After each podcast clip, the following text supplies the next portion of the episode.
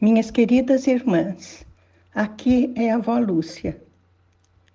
Hoje nós vamos meditar sobre um tema muito oportuno, porque estamos sentindo a dor daqueles que estão ao nosso lado, minhas irmãs. E o tema é: quando sou fraco, aí é que sou forte. Em 2 Coríntios 12, 9 10, Paulo nos relata uma experiência profunda que ele teve com o Senhor. Depois de ser conduzido aos céus e ver aquilo que ele disse que não há como descrever, ele, tendo voltado à terra, foi-lhe dado um espinho na carne, que até hoje ninguém sabe explicar qual foi. Esse espinho na carne que sempre preocupou e afligiu a Paulo. E por três vezes Paulo pediu ao Senhor que lhe retirasse aquele espinho. Mas então Deus lhe respondeu, e é o que nós vamos ler agora. Entretanto, ele me declarou: a minha graça te é suficiente, pois o meu poder se aperfeiçoa na fraqueza.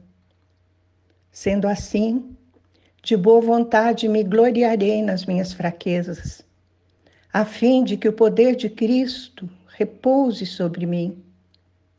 Por esse motivo, por amor de Cristo, posso ser feliz nas fraquezas, nas ofensas, nas necessidades nas perseguições, nas angústias, porquanto, quando estou enfraquecido, é que sou forte. Vejam que maravilha de revelação que Paulo teve. Quando o Senhor disse: A minha graça te é suficiente. O meu poder se aperfeiçoa na fraqueza. Por isso é que ele diz: Quando sou fraco, aí é que sou forte.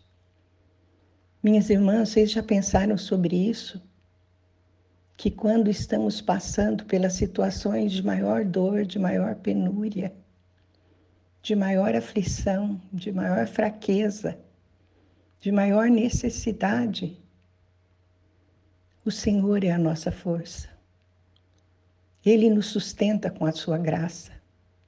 É o seu poder que repousa sobre nós, o poder de Jesus Cristo. Paulo diz que pode então ser feliz nas suas fraquezas e em todas as circunstâncias que o fazem sofrer, porque quando ele está enfraquecido é que ele é forte. Isso pode acontecer conosco também, minhas irmãs.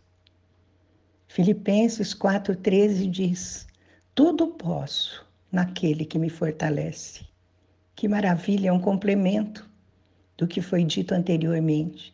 Tudo posso naquele que me fortalece. Podemos manter a cabeça erguida, podemos ter força, podemos levantar a nossa cabeça, podemos ter paz no momento da dificuldade, podemos ter sabedoria para agir, toda essa força que vem do Senhor. 2 Coríntios 3, 5, 6 nos diz: não que possamos reivindicar qualquer coisa com base em nossos próprios méritos, mas a nossa capacidade vem de Deus. Tudo que recebemos, minhas irmãs, não vem porque somos fortes de nós mesmas. Não vem porque merecemos, como muita gente diz, né? Ah, Deus vai me dar isto ou aquilo se eu merecer. Não tem nada a ver com merecimento. Realmente, Deus dá capacidade àquele que às vezes tem menos merecimento, porque é Ele que nos dá a capacidade a capacidade de acreditar, de ter fé, de nos colocarmos nas tuas, suas mãos santas e poderosas e de nos manter em paz no meio das dificuldades.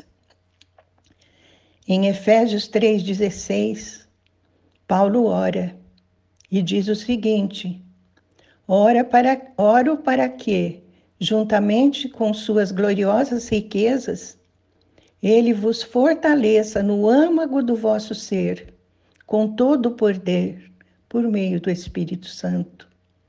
Ah, divino e querido Espírito Santo que habitas em nós. Para isso, para nos fortalecer no íntimo do nosso ser, com todo o poder que for necessário para enfrentar o dia a dia, para enfrentar as situações difíceis, para enfrentar os tempos de penúria que estamos vivendo, tempos de tanto sofrimento, tempos tão difíceis que nós jamais julgamos que iríamos passar.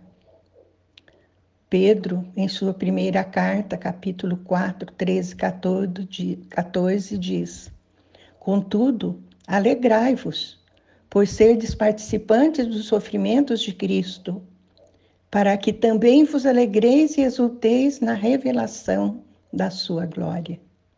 Sofremos com Ele, para sermos glorificadas com Ele, minhas irmãs. Paulo nos exorta a nos alegrar quando sofremos, porque assim somos participantes dos sofrimentos de Cristo, para que também nos alegremos na Sua glória, na glória que iremos compartilhar com Ele. Hebreus 4,16 diz: Portanto, acheguemo-nos com toda a confiança ao trono da graça, para que recebamos misericórdia e encontremos o poder que nos socorre no momento de necessidade. Este é um versículo que eu tenho repetido muitas vezes e que eu sempre lembro nos momentos em que eu vou orar, que temos que nos aproximar, nos achegar com toda a confiança ao trono da graça. Quem está no trono da graça? O Pai e Jesus à sua direita, nosso advogado, nosso intercessor, nosso sumo sacerdote. Para que? Para que recebamos misericórdia e encontremos poder que nos socorre no momento de necessidade. Amém? Vamos orar. Pai, que maravilha saber que quando somos fracas, aí é que somos fortes, Pai. Que bom saber que na nossa fraqueza a tua força nos sustenta, a tua força, força que vem diretamente do teu amor, do teu coração misericordioso e fiel. Ah, Pai, que possamos nos alegrar nos sofrimentos sabendo que a tua graça nos sustentará e que nesses momentos estaremos demonstrando que o poder que há em nós vem de ti. Isto te pedimos em nome de Jesus. Amém.